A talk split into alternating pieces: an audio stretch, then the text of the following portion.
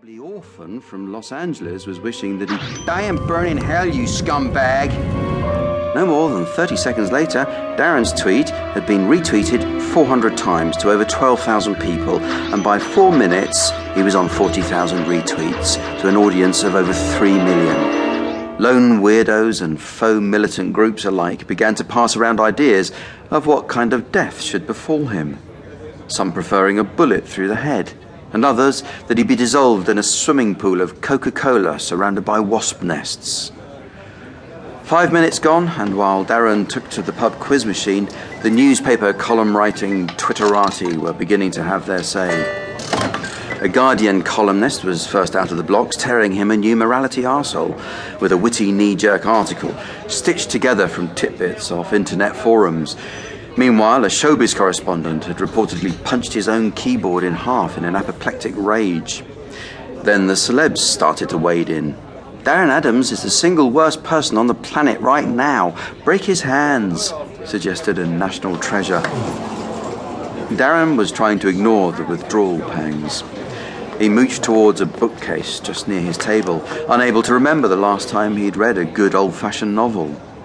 Sadly, like everything else in the pub, it wasn't real. Six minutes now since sending the tweet, and various details of Darren's personal life were trending, each with their own hashtags. Links to photos of him covered in sick, back when he had real friends. Needy, sexually explicit texts to ex girlfriends. Someone even spelled the words fuck off on the pavement with the contents of his bin. Darren was still blissfully unaware of all this, and was by now stuck for ways to engage with the human world for the first time in months.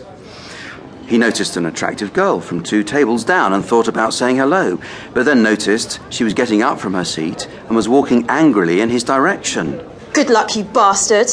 You're gonna need it. spat the girl, heading straight for the door.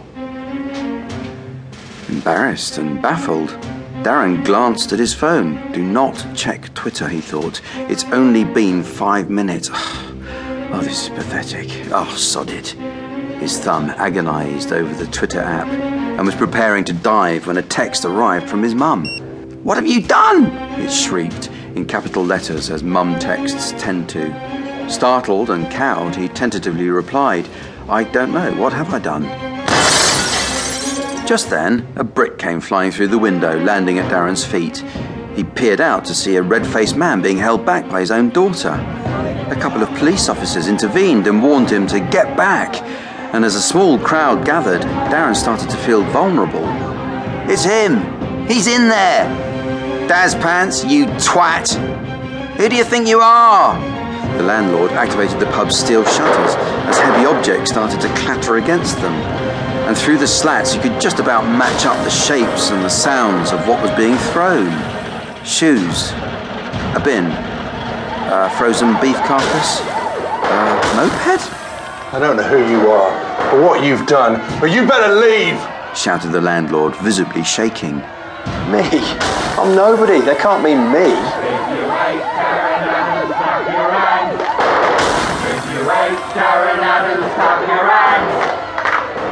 Maybe they do mean me. Panicking, he tried to phone his mum. No answer. He tried his brother. Diverted. Nan, he thought. But she just answered the phone, shouted, Scam! and hung up. With the blood all but gone from his face, Darren looked up to take in a deep breath. And it was then he first clocked the news on the pub TV. He blinked and, and tried to refocus. It, it couldn't be. But it was. His own face peered back at him. If you've just joined us, deadpanned a newsreader, the breaking story this evening an internet troll who sent an offensive tweet to pop sensation Joachim Bleiber is under siege in central London. They cut to a shot of outside the pub.